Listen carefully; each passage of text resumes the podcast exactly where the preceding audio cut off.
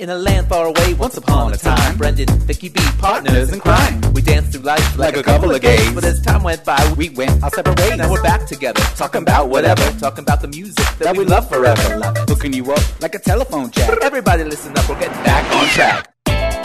Welcome back, gentle listeners. This is Back on Track with Miss Vicky B. Oh wow, this is Brendan. That was so smooth, Vicky. That was my 80s Light FM radio voice. Did you like that? Is that what we're doing today? That's what we're doing today. We're here, we're queer, and we're talking about music. I love it. And you know what else I love? We have our very first guest. We do. Should I make an introduction? Make the intro. Okay, here he is. He's an actor, a comic, and a writer. He's a creator, producer, and host of the 1980s based live comedy storytelling series, A Very Special Episode, now entering its third year in Los Angeles. He's appeared on VH1 and MTV and featured on shows like Risk, UCB's Origin Story, Body Storytelling, and Don't Tell My Mother.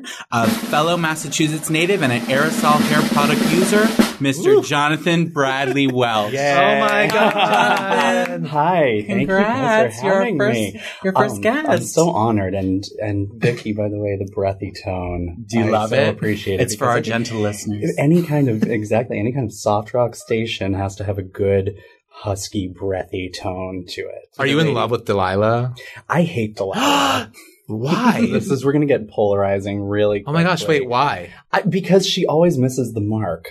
She Okay. always misses the mark. Somebody will call up and say, like, my my husband passed away like three years ago. I think about him all the time, Delilah. And she's like, I have a song for you. And then she plays like, Baby, come back. And it's like, it doesn't make any sense. That's Oh not my God, okay. baby, come I had actually not. I didn't know that was her name until Brendan and I were talking about that earlier Delilah today. Renee. Yeah. Delilah. Well, here's the thing I'd say though. I, I I'm, not, like a super fan. I don't listen to Delilah every night, but um, I just I love the tone of her voice Mhm. on radio, and um. My brother and I saw her at uh, I think a Pride rally or, or or or it was either Pride rally or it was like Broadway and Bryant Park. It was one of the two. Yeah. But she was hosting something, and I thought that's weird. Why is she in New York? Especially because then I found out I think she records like on the West Coast somewhere. She does. She records in San Diego. Yeah. Yeah, because they made a big deal. We get a soft rock station in LA out of San Diego somehow. It's two hours away, and yet we still hear this station loud and clear. And she's it, they made a big deal out of Delilah being back on the radio. She's like, "I'm back in San Diego, everybody." And also interesting that you said that about the about the pride thing. Because um, I, I was actually listening to Delilah. Not that I do that that often. Um, so you're like a you're like a hater wah. lover. I'm a lover hater, slash like it's on in my car all the time. Uh, so I was listening to it one night, and a very, very clearly a gay boy called up to dedicate a song to his female best friend, to his his young hag, and he was just like, "I love her, she's great." Blah, blah. blah. And Delilah was like, "I detect."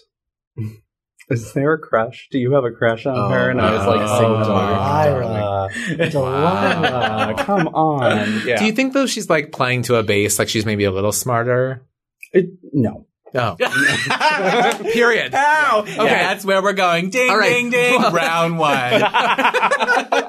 Can we? Um. All right. Before we get going, tell us a little bit about a very special episode about yeah. your '80s Mm-hmm. uh, Extravaganza. extravaganza. Extravaganza. Well, yes. So a very special episode. We'll we'll start there and then we'll go back in Yeah. time. But a very special episode uh, was born out of my love for 1980s pop culture, 1980s television, um, kind of examining the television era that that we all grew up with and feel very comfortable with, and even kids who are younger than than me. I'm 32, so like anybody younger than us grew up with with watching these shows and reruns. Uh, we take a different 1980s TV show, we pick it apart, we pay tribute to it, we play a clip from it. From the clip, we get a theme, and our storytellers tell a story based on that theme.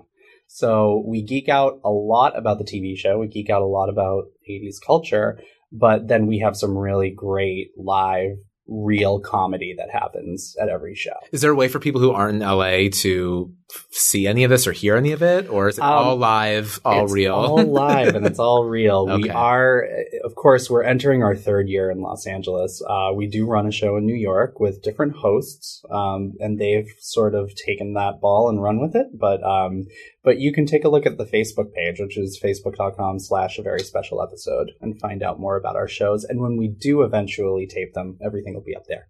Awesome. Well, on today's very special episode, the theme is 80s Light FM, the cars that you were listening to on the radio when your mom was driving you to the grocery store. the cars? In, in the cars? Did I say that? Yeah, cars. Sometimes I say things that I mm-hmm. don't. In the van, in the station wagon. We're listening to cars in the songs. Yeah, or yeah, Yeah. or the band The Cars. Oh, sure. You know, Yeah, the Cars had some great hits. I don't know if they're on the list for today. but- they're not on my list. Well, what is on your list, Vicky? Let's, My- let's God, kick it off. Where do we start? Okay, I'm going to start. Okay, this is probably my favorite song. It's called, um, it's by Paul Young from his album The Secret of Association from 1985. The name of the track is Every Time You Go Away.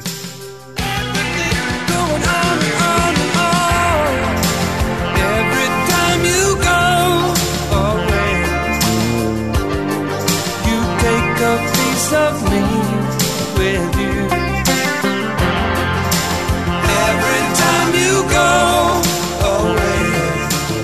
Remember that song? A little. Yes, no, Yes. I remember. You remember it big so time? well. I mean, that song like flooded my basement at a very young age. I thought, Oh my God. was- yeah, it's a very sensual song. It makes Yeah. me feel like I'm just like. How young were you flooding the basement? I'm pretty young. I started having feelings very young. I'm just starting to realize that you're making like a, a, a semen metaphor. you haven't heard this? Before. I'm thinking about Vicky, I know your Hall and basement's been flooded. Girl, Yeah, Vicky, you need a drive back I'm, down I'm there. Thinking about how am I going to bail him out, and I'm a little overwhelmed right now. I'm thinking about Hall and Oates, and you guys are talking to me about you know wet dreams and things like that. Good God! All right. Well, back to Well, back let's to talk. every time you go okay, away. So the original version, as I said, uh, appears on Hall and Oates, uh, their album from 1980. Uh, Voices is the name of the album, but it's wasn't a single. Um, Clay Aiken also covered this in 2006 on his album A Thousand Different Ways. This was Paul Young's only number one hit. Um, it was on the Billboard Hot 100 and Adult Contemporary. And we'll find that a lot of these songs that we're talking about today were also on the adult, adult contemporary charts. Well, yeah. Um, so, you know, that should be a requirement. Isn't that like a isn't that like a synonym? I mean, I think so. Okay. I think so. I always loved this song. I always just thought, especially that sitar sound at the beginning and then the piano that's in there, um, in, in the background. It always felt very atmospheric and really sad and melancholy. Me and my sister love this song. We sing it to each other all the time. Do you guys remember when the song would come up on the radio, like when you were kids?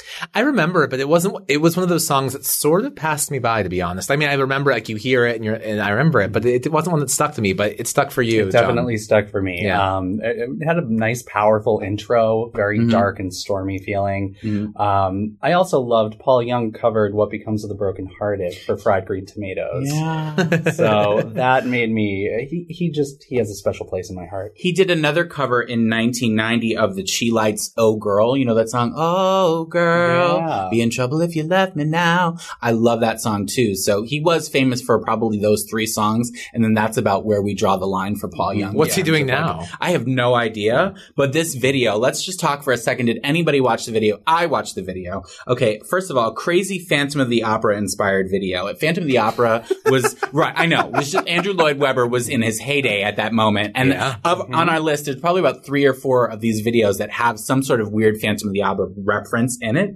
Um, and Paul is performing from what appears to be like a castle or a dungeon, which it just, this song is so like ethereal and sort of soft and like sitar. I don't think of like a dungeon or like flames or anything like that from it. So I don't have no idea where he got that. But there's also some like contemporary ballet in these jail cells and Oh, these like yes. ballerinas on point shoes doing site specific choreography in like, a Site-specific. jail. And I don't think of these things when I think of this track. I don't know about you guys. Like, Um, hundred percent now. yeah. no, I could see the connection though, because uh, you very hard hitting of the piano keys that come in, and so you just think, "Where's the ballet dancer? Violent Like she's got to be somewhere." Let's yeah, let's look behind the bars. She's got to be in the cell somewhere. Um, I can see it. There's also a really interesting climax in the video where he's walking through the rain, and this is going through the sort of 80s flat iron spike job era that we have, like where hair got big and out of control. Oh, yeah. And then he goes through this rain, this obviously fake set, and the rain is coming down and it completely obliterates his hair, like flattens it straight out. And I like felt a little bit like uncomfortable and like a little bit of anxiety from that. Oh man. Yeah, yeah, yeah. Because I used that, I used to do that with my hair. You have to do the Mhm. gel and all that, but it takes Of a course. long freaking time. Yeah, and if you get any like raindrops in that, ugh, that It's a feeling, disaster. just It's that feeling of it going down your forehead and taking some gel with it. It gets in your eye. it's you can taste Yeah. it, and it burns. Oh, Yeah, so that's where Paul Young is now. yeah. Where are you at on our list? On our list? Well, I have got two first? things I want to come back to, and we and I we can come back later because I'm sure they'll make appearances. One, at some point, I want to talk about. I'm not quite clear on when Hall and Oates became this like cultural, you know, group that we all have to like make fun of constantly. I mean, I get why we're making fun of them. It's just it's they become sort of like big, larger than life. So I love thoughts on that. Mhm. B number two is um, I think it's hilarious for we talk about whiteboard moments sometimes or just like what we need to put up there. One of the big themes is I think almost that's not true, not every song, but a large number of these songs were featured on American Idol, which I just think is very interesting. Really about just like the the Americana that is a lot of these songs. Um, which leads me to uh, my first track I want to talk about, which is "Could Have Been" by Tiffany. Could have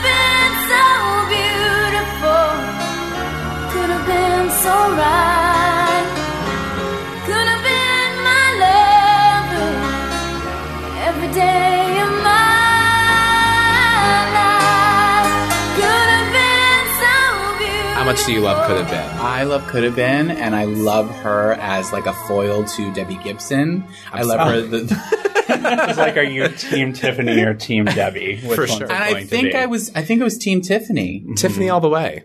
I think I would be Team Debbie. Yeah. Well, Yeah. that's how we're doing this episode, apparently. Yes, it's Opposite just me versus everybody else. Uh, because, like, really, how sad and sincere can you be when you're singing this from a mall? Like from a Well- food court. Did she sing this in the food? She sang everything. In the Well, food yeah. court. I mean, she Yeah. had to go through her whole cat. I mean, there were only a couple of hits. Yeah. Um, but you know, what's interesting about this one is that her, um, record producer got the song. So they, I think they found the original, you know, writer and, and, uh, singer of Could Have Been at a coffee shop in LA. Her name is, I think, Lois Blaisch. Liz. I had Liz Blaisch. Lois Liz. Wow, so Who the it's up hell in the knows? air. It's- wow. Lois, also known as Liz. They're sort of similar. Yeah. Um, maybe it was an autocorrect. I don't know. The point is, her last name I think is Blaisch, which is pretty fabulous. but I did watch a recent video of her singing the song. Not so fabulous. Oh, of Li- Liz Lois. Liz Lois Blaisch. It was a little rough. Um, and then some guy who said on, it was like on YouTube, some guy claiming to be Don McGovern, who was one of the people who, well, like the A&R guy who brought the song to uh, George Tobin for Tiffany. Um, anyway, it- it- some guy commented as apparently uh, Don McGovern saying, you know, this reminds me of the day we we first found her or Found her. something. And she was like 12 years old too. Was she? Do you know so she the was whole like story? America's no, not Dion, Tiffany. The first moment of finding Blaisch. Oh, Lois Li- Blaisch. oh, Liz Lois. How, how do you find Lois Yes. Blaisch if she's just sitting in a found her coffee and they put she her was back. performing. Anyway, Oh, wait. she was performing. Yes, she I was thought she was no. just like scrawling notes in a coffee She was shop.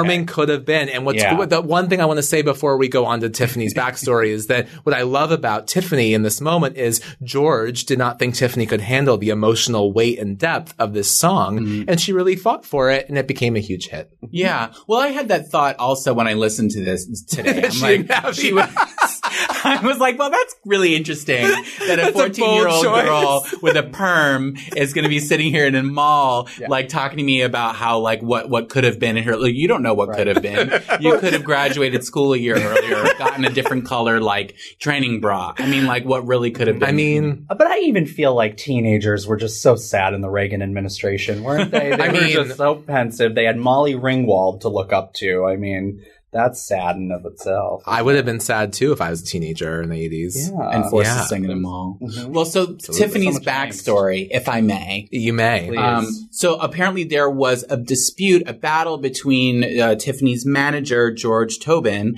and her parents over ownership of sort of the direction of Tiffany's career, the money that was coming in, the proceeds, et cetera, et cetera. And I guess uh, Tiffany's grandmother was on the side of Tiffany and her manager, and her parents were very much against it. So she tried to legally emancipate herself, a la Alicia Silverstone Sure. from Clueless, and Mhm. um, and the judge wouldn't let it happen. So as a result, Tiffany moved out of her parents' house. They gave her grandmother, I think it was like temporary custody, and um, yeah, and so she, you know, she went forward with her manager and her grandmother, and like sort of Wow. you know, whatever to her parents. Didn't Macaulay Wow. Culkin try to emancipate himself? I think so. Or maybe he was think so. successful. He was from that whole huge Culkin family because there were. If, you watch any Home Alone, you'll see that there are like seven of them Totally. running around in the family. I just rewatched it the other day, and you know what? This is a total side note. We need to get back to Tiffany, but John Williams did that score, and it's kind of funny because people think of it's a throwaway movie, but that score is gorgeous. Score is. It is so beautiful. Um, yep. Anyway, Tiffany. um, the other thing that I think is so fascinating about specifically this song, but also that whole era of that, you know, teen mall music, um, is it sounds like she's floating in space wherever they recorded it. Like, it's so Yeah. interesting how, like, she's nowhere near the microphone. You have no concept of, like, a direction or what's happening. It's not the immersive sonic experience you maybe would get, um, from a more modern record. Um, Tiffany, That would be why it like ma- it makes me so emotional because when I hear that song, you hear the I, distance. and I'm anxious about space. It freaks me out. So like if she's floating in space, I don't want any part of it. She's floating out there. We need to get her back. She's a modern day Sandy Bullock. oh my God. Gravity. Gravity, just Gravity. floating. out Where's there. George? So, what is the be all end all number one starter track for you for this playlist? I have a really good one for you guys, and it's uh, the "Baby I Love Your Way" slash Freebird medley. Ooh,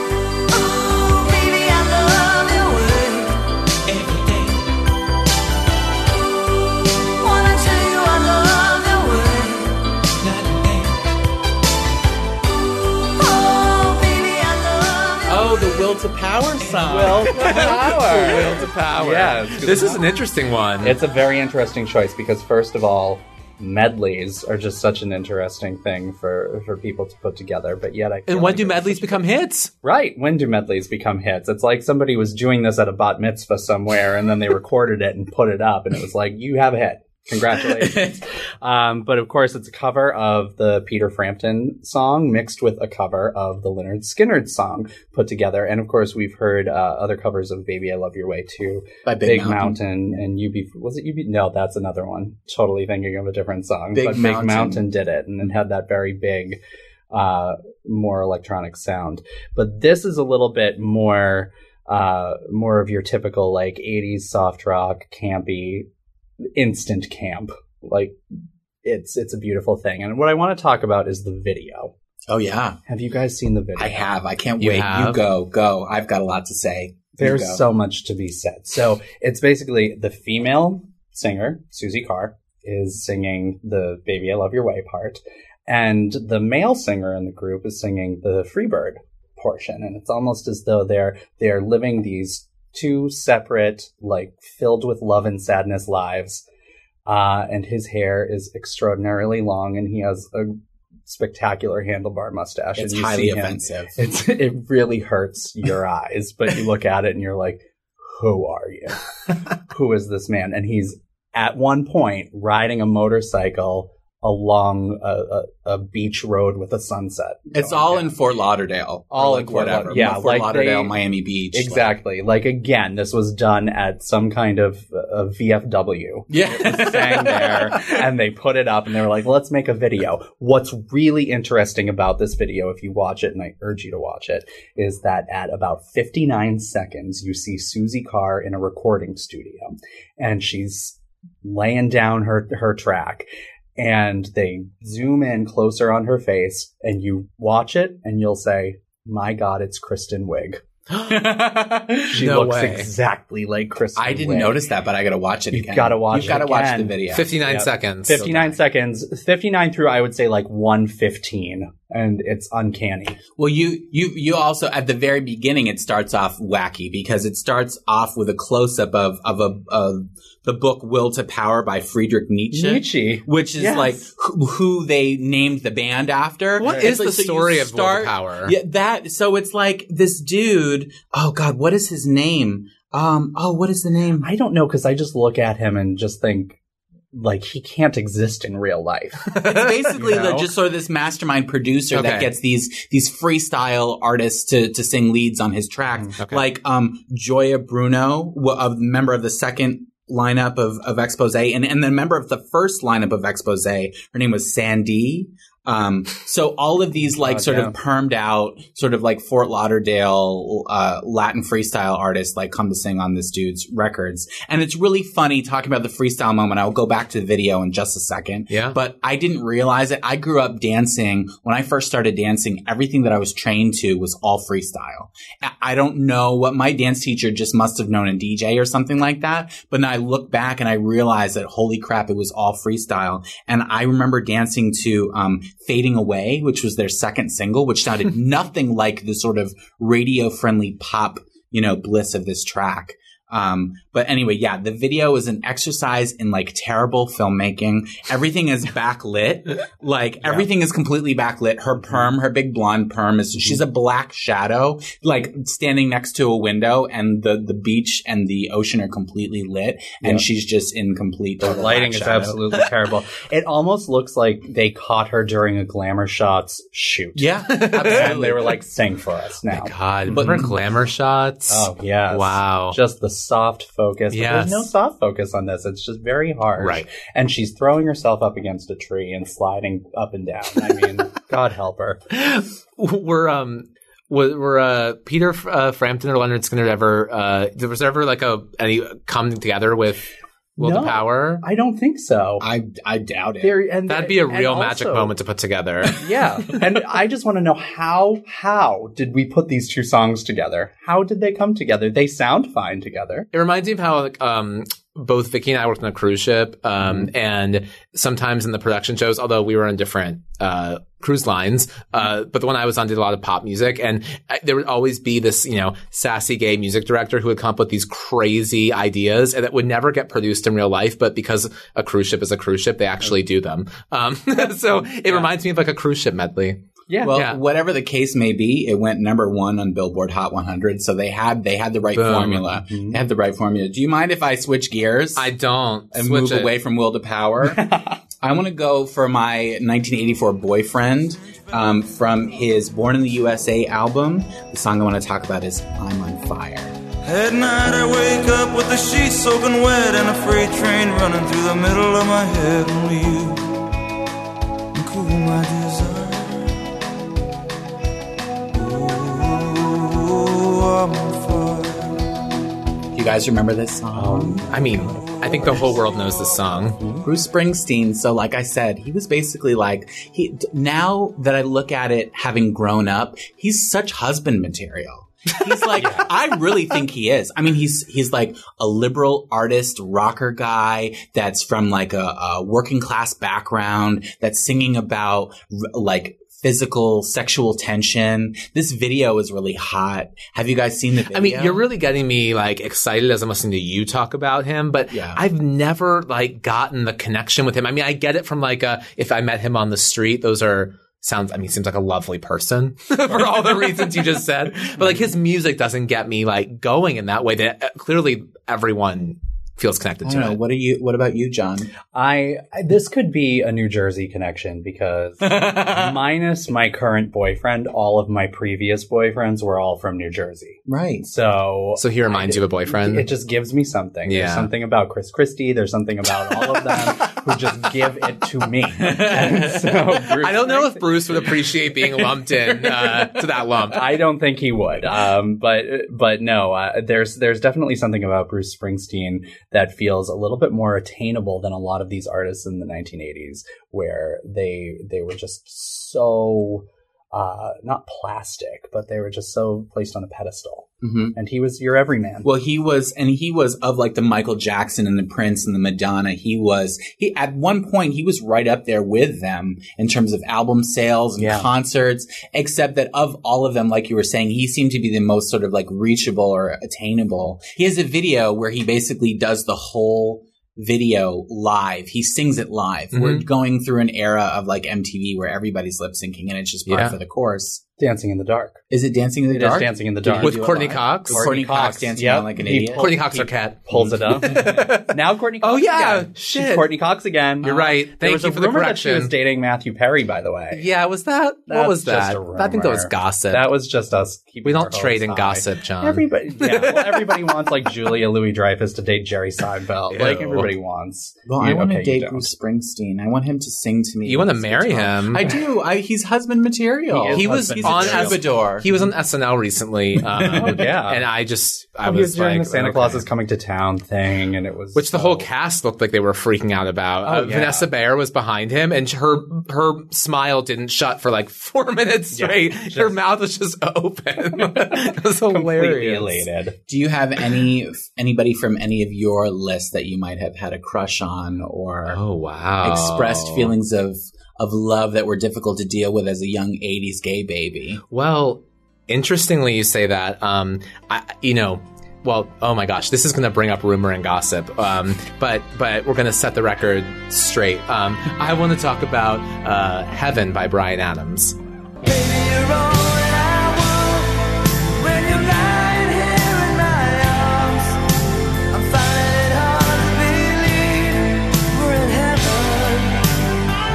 Okay, okay, I'm familiar with this. Well, everyone's familiar with this, especially.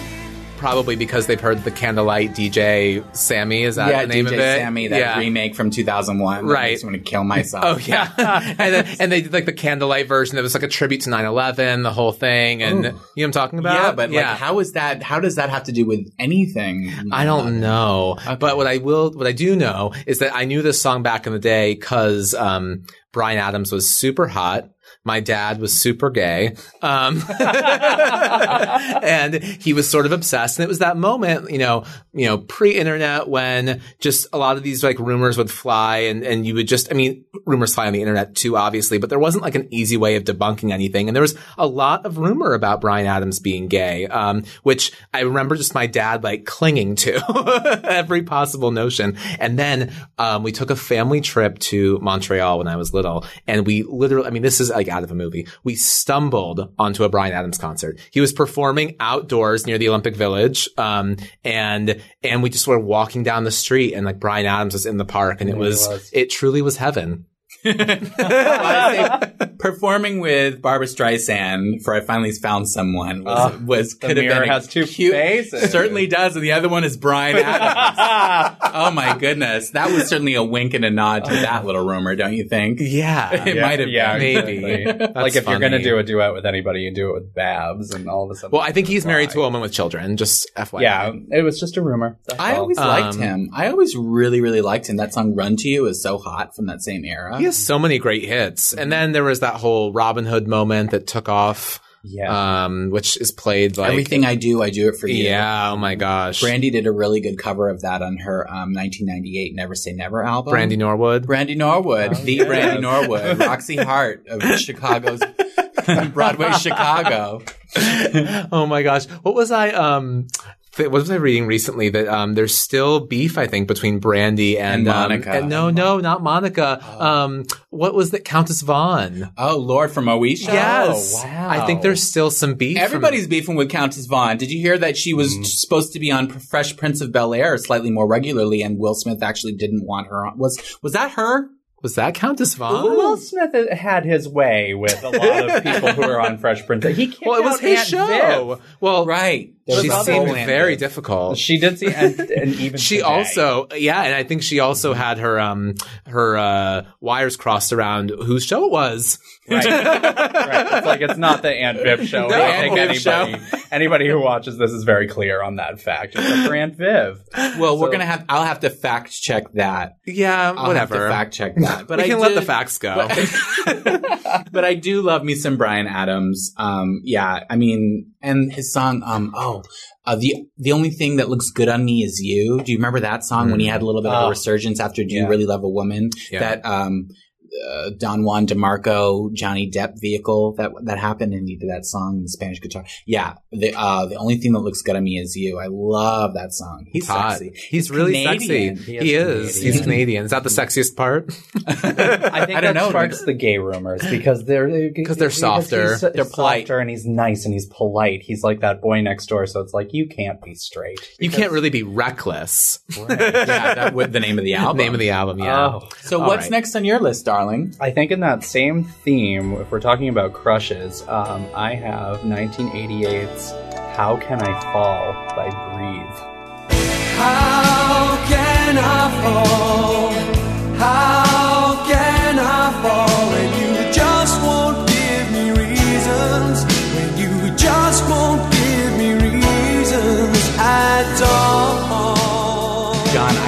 breathe story. You have Oh my to tell gosh, there's a You have- breathe there's story? A breathe There's a story. Breathe story. you have to just go. Just do it. uh, I was working at home one day, and this was before Spotify, when and that's how I listened to all my music.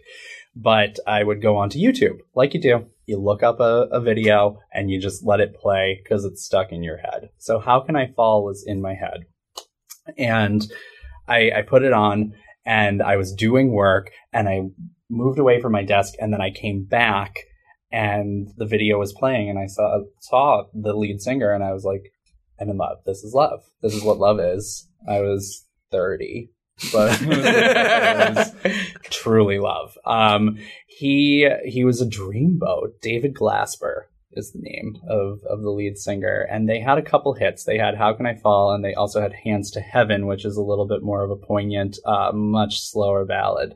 Uh, where whereas "How Can I Fall" is a little bit more like "How can I fall in love with you because you're so boring?" And I was listening to this and I was like, "I'm not boring, David. I'm not boring." And I go in a time machine and fall back in love with you in 1988 when I was Give me a Um, chance. so of course I looked him up to see where where he is today, and it turns out that he goes in and out of disappearing in in in Asian countries. Like he'll disappear into like the Philippines, and then like, what does that mean? Hop back up again. He, I think he's had some problems. Problems that David, if you're listening, I can help you with. Uh, but disappear like the government's grabbing him, or he's I- it has going. nothing to do with the government Okay. because he, he's. I I don't think he's running from anything. I don't think he's running from the law. I don't think Okay. he's running from the man. Sometimes people disappear that way. They do, but he disappears because I think he ha- he's had some substance abuse issues. Got if, it. If I'm not mistaken, I don't know his life. I'd like to. Do we know why he's attracted to the continent of Asia? I, I think that he Availability. just- yeah, Availability. yeah, and a buck goes a long way. Fair. So, so Fair. he'll so he'll disappear into a village, and then he'll reappear playing guitar, and somebody will be like filming it, and, and then they'll put it on YouTube. So what happened next? So what happened with him? yeah, what happened with him? Um, I believe that's what's going on. That's Oh. that's what's been Did you going find on him for and connect years. to him? Have you I, I haven't declared your love him. prior to this? I, I think he's straight, and I'm pretty sure that he's actually straight. And and the years haven't. Treated him well? No, when you're running from something, I can I can't imagine that like you're taking a lot of time for moisturize. Self care. Right. So I mean, I, I wish him the best. I hope he's doing well. He also made a really bad tattoo choice. It was some kind of Describe. it was some kind of tribal like barbed wire thing going. That was going hot a little while ago. arm. It was it was hot back in like the Sisqo thong song days. He I'm did- surprised he doesn't have like the cliche like Asian characters. Right, he might He on might. like his lower back. I'm Yeah. not seeing it on these Right. YouTube He, see, he looked really. He struck me as very pure and very sort Very. of uh, down home in the video, sort of very white bread. And actually, I, I noticed I was like, this whole video looks like a extended advertisement for Levi's jeans. You know what I mean? Everybody in it looks like a Diet There's a Coke lot commercial. of denim. There's a nice uh, like Vaseline soft wash over the lens. Uh, it's taking place in like a Brooklyn neighborhood that never existed, where Mhm. people are dancing around under street lights Yeah. and stickball. Sounds Everybody's got a home though. perm. All the Beautiful. women have a home Everybody- Yeah, perm. Ogilvy. Um, Ogilvy. Ogilvy. Um, They- he it is looks- gorgeous, though. He's bl- blonde haired, blue eyed treat, isn't Yeah. he? They all look like they never would swear. They look like they would never ever swear the utter word. And the set, like it's saying what you're, it doesn't exist. It looks like it was borrowed from Janet Jackson's "When I Think of You" video. like they repurposed it. Like they got it on. well, we they got, this it set hanging around. discount. Yeah, Well, Paula if they Abdul. create a new set for that video, that's for sure. But anyway, yeah, I love that song, and they're, what a, a beautiful what a cool like band, and very easy listening, and very atmospheric and airy, and hence the name "Breathe." Breathe. Imagine It that. all connects. Imagine that. Vicky, take us somewhere. What's next? Oh my God. Can we talk about, I guess we got to talk about more sort of male singer songwriter duos. The, I'm going to jump to Tears for Fears. Do you guys remember Tears for Fears? It's a mad world, babe. Of course. Well, the song I've selected from their album, Songs from the Big Chair from 1985, Head Over Heels.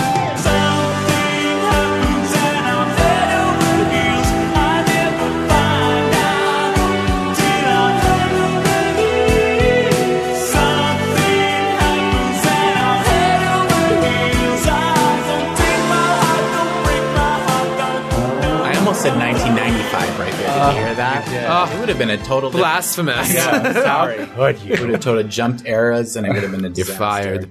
Well, it was a it was the fourth single from their sophomore album.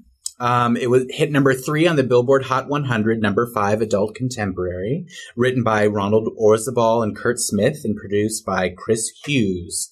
And I always liked um, Tears for Fears because they have such they have such like an electronic, eerie, ethereal sound about them. A, a lot of music in the '80s and a lot of the these tracks that I've selected here today have a sort of like you know like you're listening to it uh, on a stereo from like the other side of like a warehouse, like at night, and there's like. Uh, uh, electric light sort of like hints cutting through the dark. Yeah. You know, like that's Yeah. sort of how I experience all of these things. Or maybe what I was experiencing as I was being driven home at night, you know, in, in my mother's car or something like that. But for some reason, I get a lot of atmosphere from them. Mhm. And Tears for Fears was like, you know, absolutely no exception. Another thing that I love about this song is that it was featured on the movie Donnie Darko Oh, that uh, movie. with a really cool like single shot pan going through the school as the kids are getting out of the school bus. And Jake Gyllenhaal is another husband of mine, and he was the star of that movie, and I am absolutely in love with him from that movie. So the, the connection of those two things give this song an absolute gold seal for me. On your playlist. Go. Yeah, well, what is there to say? the song is it, it's one of my favorites and tears for fears I, I completely understand what you're saying about atmospheric songs because whenever i think about any of these songs it puts me in a place in my memory where i was when i was younger like Yeah. in my mom's car uh, shopping for christmas presents like in Plaistow, New Hampshire, or uh, at the doctor's office or Mhm. something. So that's what I, I tend to think of, and it gives me this sense of comfort. There's something about Tears for Fears that puts me in a place I've never been, which is like 1980s London. Mhm. Something I've never been there. I never can be. But they took you there. But they took me there, and and pretty great. yeah, yeah, they offer me something that I that I couldn't live.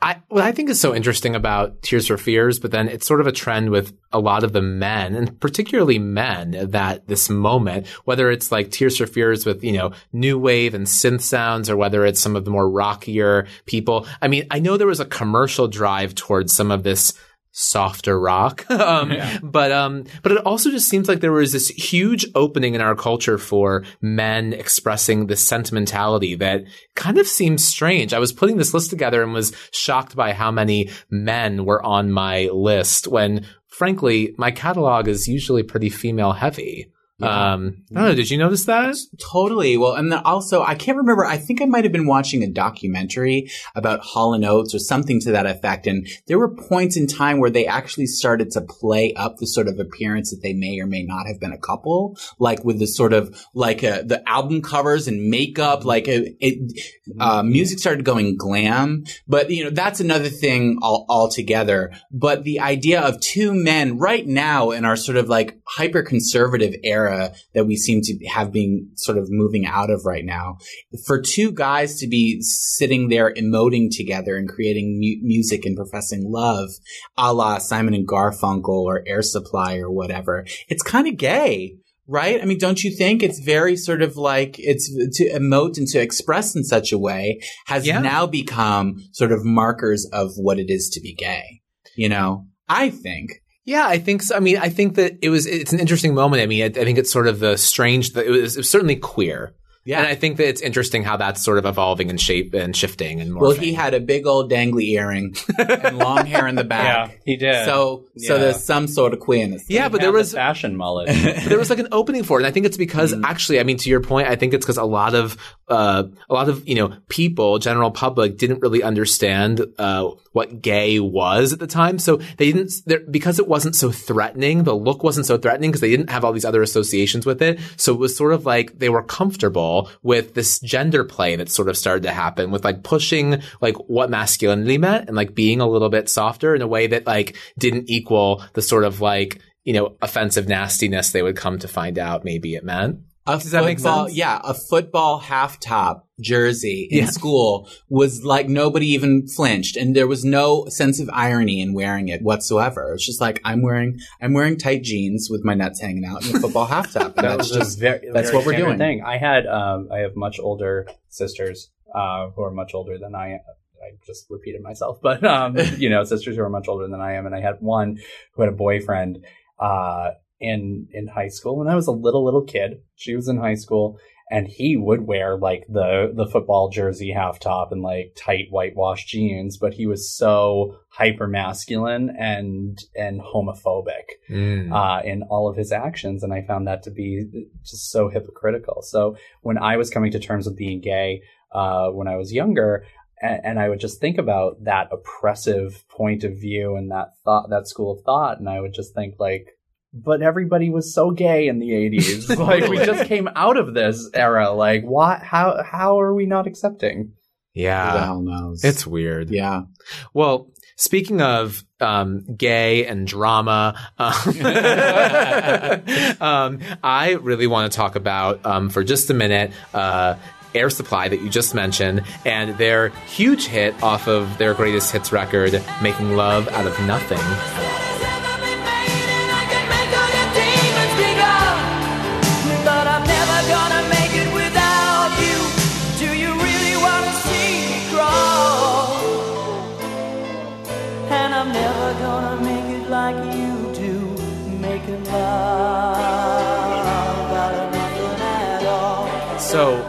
The big deal about this for me was that it was a Jim Steinman record, and Jim was my everything. In fact, on our first episode, I think of this podcast, we had a funny moment talking about um, Celine Dion. Celine Dion and Jim and uh, and, and Bonnie Tyler. and Bonnie Tyler, and similarly, Bonnie it all comes together with making love out of nothing at all. Making love out of a Jim Steinman song. Oh my god. So it's really hilarious. Well, one funny note about this is that it actually never was able to make it to the top of the charts because of Bonnie Tyler's Total Eclipse of the Heart, which I think is sort of fabulous for Jim Steinman. Um, but secondly, what I think is really fun, uh, is that that song as well as Total Eclipse were originally, um, offered, I think offered for, to Meatloaf. And I think Meatloaf either like wanted exclusive rights or he wanted, um, he wanted something or, or and Jim wasn't comfortable with it and ended up going to these other women. So it's just interesting. I think the Meatloaf Jim Steinman uh, dynamic that was happening at that point in time. Um, thirdly, it's on our you know American Idol whiteboard check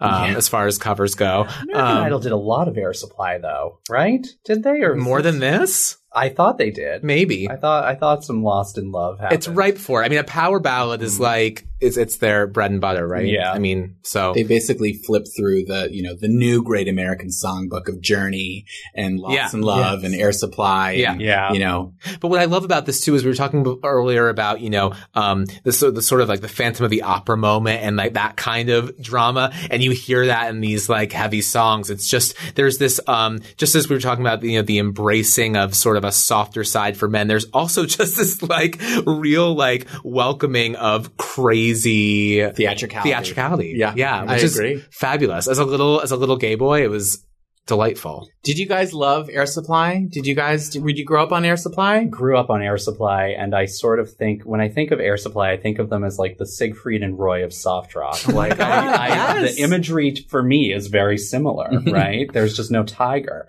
So similarly to you, Brendan, I was um I was it was 2006 or so. This was a, like a little bit before my big resurgence of 80s pop culture like really came into my life and I happened upon an Air Supply concert at Mohegan Sun in Connecticut Wow. at, at a casino. Amazing. That's an And- 80s soft rock moment. we just and Mohegan Sun's um like main concert venue, I think they call it like the Lion's Den or something.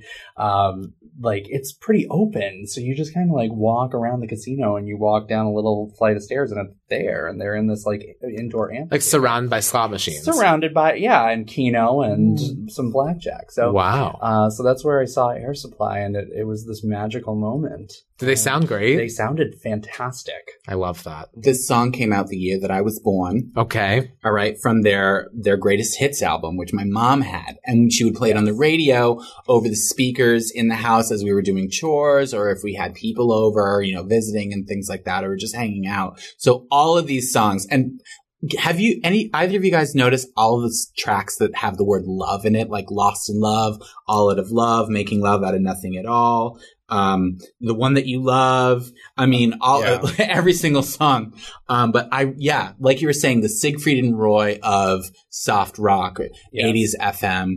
Um, I love the way that they play against each other. You've got, you've got the one guy who sort of takes the, the first verse and the first chorus of a song, and he's got kind of this cute, sweet voice, a la like Paul Simon or whatever. And then all of a sudden you've got the powerhouse that comes in for the second verse or the chorus and completely ups the ante, takes it an octave up, and and he's otherworldly with his range. I mean, there is nobody that has a range like this guy, except for maybe Steve Perry from Journey. You know what I'm saying? Didn't you have a Didn't you have a track? Didn't somebody have a track from Journey? Oh on their yeah, list? definitely. Open Arms is on my list. Yeah. we can put that on the um. What's it called? on the EP. There it is. on the EP. Yeah. Well, what's your what's your second? What's your next? What's your next selection? And next one, I just did one. You did? Yeah, Oh, girl. John, we, we have to make room for our guests. Okay, Okay, John, let, give us let one. me chime back in. Um, I want to touch on "Rhythm of the Rain" by Dan Fogelberg. Okay, Listen to the rhythm me just what I've. Oh, I wish that it would go and let me cry and let me be alone again. that was some shade. okay. Oh, you do. oh, you um, oh, do you? yeah. Let's listen to the rhythm of the falling rain. State your case. this is a cover. I I I've been going towards covers in my in my selections. Um and and this is a cover of a Cascades hit from 1962. Uh Dan Fogelberg was a was a well-known 70s folk singer and this was a little bit of a resurgence for him and I always love an underdog. Dan Fogelberg and I also had a huge crush on his voice retroactively. Like if we're gonna go back, he's dead now. But like you know, if we were Sure. gonna go back, You don't love his voice today. Yeah, not the, the whispers of the of the, From the grave. yes, that Dan Fogelberg is certainly Fogelberg's also a little bit of an unfortunate, uh, you know, name. it is. I mean, for a singer, It really not is. like in life. I'm sure there's lovely Fogelbergs Well, out there. You, I think if you're a folk singer, the the more like facanked your name is, the better off you are. You know, so if you're like, That's oh, fair. man Fogelberg and his banjo, like then that's actually gonna do you well. So that was his career, and he he had a holiday hit that um, that a lot of people listened to, but in that space between Christmas and New Year's, uh, another old lang syne about like running into my lover at the grocery store and then we sit in the car and talk about how miserable we are but i dropped her off because i'm a cab driver and she's rich bye that's the that's a beautiful holiday classic Vicky's not so having touched. any of this. I just, yeah I a number one. I watched the video and I just couldn't get past the fact that he looked like Billy Ray Cyrus's well-behaved cousin somehow. Slash, he looked a lot like Willem Dafoe, and I just expected the Hobgoblin from the you know the Tobey Maguire Spider-Man movies to be like waiting in the wings. it's so if to paint a picture for you, to paint a picture for you, it's sort of like one of these sort of late '80s, early '90s. Like we're in a recording a studio. recording We're- studio. We're we're, we're, Yeah. we're recreating the idea of recording, and he even has these backup vocalists to be there. With this, so there are these ladies that are like swaying and snapping, Mm-hmm. and it's really that the only purpose that they show is to just, is the, the only purpose they have is just to basically explain that this yes, this is a legitimate recording situation. This is, and also it's an homage to to the '60s.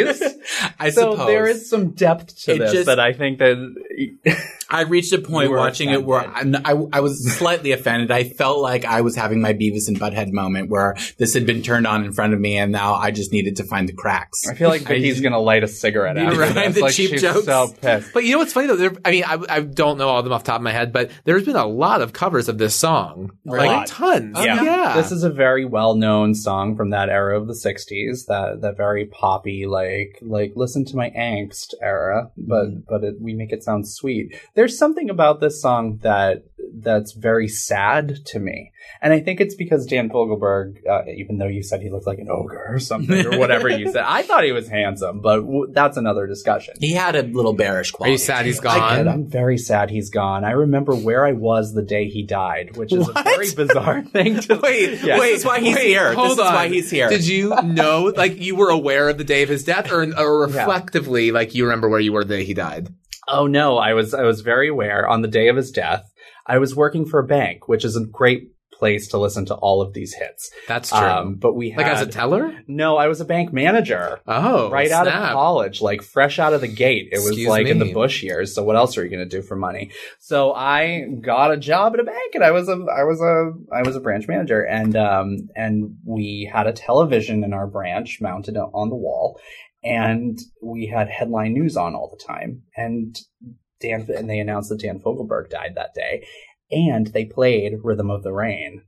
And I just like a, t- a single tear just went down my cheek because he had he had this beautiful voice. I believe This is the nostalgia I live for. This This is is, why moment. we created the show. and this is what we're bringing people together. And you know, the, the mm-hmm. The the community is uniting under under Dan under Dan Fogelberg. Fogelberg. Yeah, let's And- talk about where we were the day that Dan Fogelberg died. But uh, but Listening to Paula Abdul, probably that's probably what I was doing. TLC. TLC. yeah, snorting some coke in a bathroom. Oh, somewhere. stop Oh, it! Never man. that. Never, No. not Miss Vicky. So wholesome, Vicky. oh, please. She really is. Should should I should I? yeah, offer we've only mine? got a little bit more time, so give me give me a good one. Oh my goodness! Oh geez. Okay. Let's talk about Heart. Let's Can talk we about, talk about it. Heart? Yeah, John is, is freaking out right now. Okay, from their self-titled album Heart from 1985, I want to talk about What About Love.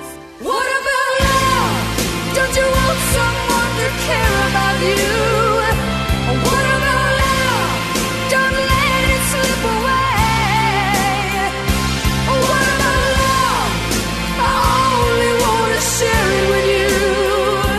Okay, so this is one of the, oh my god, Yeah. I, I can't even. I can't. I've even. lit a Where you- cigarette This now, is the jeez. beginning and the end.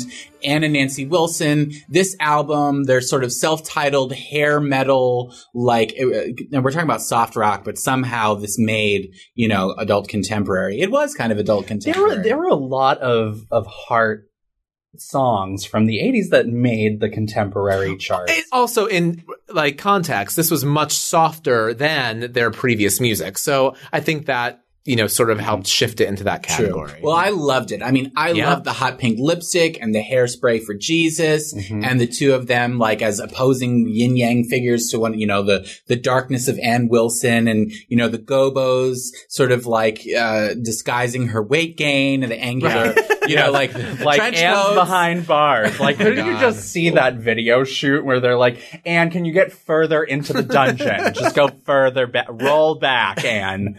But We're going to she- put Nancy out in front in a pink bra she with a guitar. she- and she's just gonna dance around. It's like the These Dreams video all over again. yeah. Um, I love them. I, love them so and much. that image. Did you know? I didn't mean to cut you off. No, I'm go, so go, sorry. go. Did you know that I have a new tradition of seeing Heart every year in concert? Like you guys saw Mariah Carey in concert, Yeah. and that's a tradition that you're carrying on. What a good Um, tradition. Yeah, my friend Leah Doobie and I, um, and our friend Paul, we get together and we go to a Heart concert. Are they in a regular touring schedule? They are. They That's are. awesome. So, and they've st- they stepped it up from uh, from 2014 to 2015. 2014, we saw them at the LA County Fairgrounds in Pomona, which is very far from Los Angeles. For those of you who don't know where, but still in the is. county. Still in the county, like barely in the county. Okay. but pretty and pretty far out. Like there's a Walmart, and then there's the fairgrounds, and Heart And there's you. and there was us, and there was There's- Ann and Nancy. um, and then this year we saw them at the Hollywood Bowl, and they played with the LA Philharmonic, and that was one of the most beautiful experiences I've ever had. And they sang "What About Love" because that is one of their one of their go tos. Oh my god, that Yeah. sounds incredible. I've had a thing for these sort of like w- female, familial um, rock groups. I guess growing up, I mean Wilson Phillips, and I mean who knows Oh, the, who knows the trench coat and the gobos better than Right. Carnie Wilson. Exactly. But also, you know, the Judds, we talked about the Judds before. course. There's something about somebody from your family singing along with you and the way that your vocals harmonize Yeah. that is absolutely magical. The Carpenters, we talked about the Carpenters Yeah. recently. Mhm. It's just absolutely magical. And these two girls have been doing it since forever. And you know, they 60s, love 70s. doing it. Yeah, well, they're they still doing love it. They are best friends, and you see that whenever you see them in concert, whenever you see them in interviews.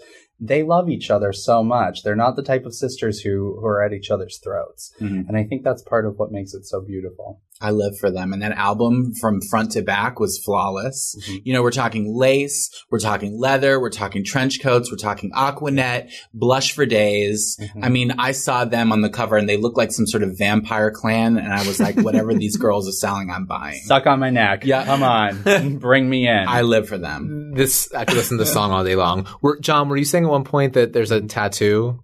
Oh my god! Of course, yeah. So Another of the things tattoo we noticed- situation. yeah, one of the th- another tattoo. Except I'll I'll allow this because it's Ann Wilson. Sure. But we um we were at the Hollywood Bowl concert, and of course they have screens, so you can see them a little bit more closely than you actually are. And we were right in front of a screen, and my friend Leah was like, "Does she have a tattoo?" And her dress was the sleeve was riding down, and you could see that she had a full sleeve tattoo of vines, like an ivy sort of thing. Mm. on This her- is Ann? This is Ann. Oh, wow. Yeah. Interesting. Ann. Very, you know, like a romance novel esque. Yeah, not something that I would ever imagine Ann Wilson to do, but she's she still has her edge. Or have so yourself. yes, exactly. but like she also at 65, I think she's 65 and she hits every note. Amazing. They compared her to, what is it, Jimmy Page from, from Led Zeppelin? Is Yeah. that, is that the right? They actually do a lot of Zeppelin covers in their in their live act now. she, her, her range is absolutely just steel. She's phenomenal. Mm-hmm. All right, we gotta get back on track with one last song. You want to take it? I think we should let our guests take it. Okay, Do you John. have one? Yeah, I do. Close this out. Let's talk about it. This is actually a great closer, and it's Human by the Human League. I'm only human, of flesh and blood. I'm made. Human, born to make mistakes. Jimmy Jam and Terry Lewis might as well be a guest on our show. Oh my God. They've got a track. Yep. They've got a Yep. track on People every don't mix. even realize, but I hope they do now. yep. Go. That they turned to Jimmy Jam and Terry Lewis. Virgin, who was the label producing the album, turned to them because the Human League just wasn't producing anything that the label could agree with. And uh, and this song came about, uh, and it became their second number one hit almost instantly, right behind uh, "Don't You Want Me." Um, I just absolutely adore this song. It makes me think of everything that brings me comfort from the 1980s.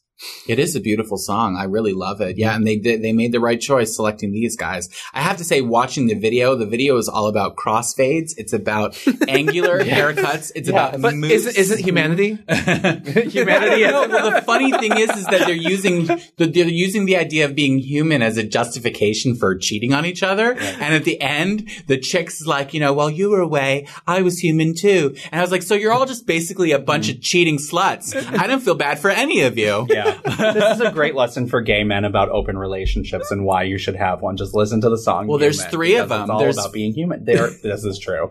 There are so many elements. It's never just going to be the two of you. Wait, can you distill the lesson again? I don't know if that came through. Sorry. What's the lesson? so this song is basically like like Vicky was saying. It's about uh, two people who had cheated on each other and had indiscretions, and then they they were apart. While they were apart, then they come back together to discuss this. And basically, they're saying like, I'm only human, so I I make my mistakes. I've made mistakes, and these are some mistakes I've made. But like, let's accept each other. And so there's an element there of just of just this is who we are as people.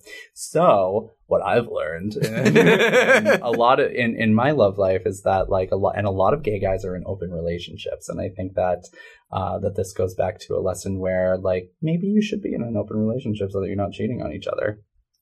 But then it wouldn't be a mistake, would it? And then it wouldn't be exactly. Then you wouldn't have a mistake, and you wouldn't write a song, and then human never would have come about. The real mistake was the chandelier earrings in this video and the gratuitous Wait, use really? of hair gel. Yeah, the the earrings, the They're not- they're not working? Geometric earrings, not for me. I'm shocked No, by that. I feel like you've always loved a chandelier earring. I do, I do, but you know, I enjoy a little bit more of an early '90s softened um, op art type of thing going on, and these were these look like Sorsha from Willow. you know what I mean? They were a little bit too armored. I don't go for the sort of like '80s advertisement for like a hair studio where it's like a blonde girl with a, like a triangular like haircut. It's really Like sev- it's a Patrick Nagel uh, painting come to right, life. like Susan. Powter is jumping out at Oh, me, and I, God. it didn't appeal Stop to my insanity.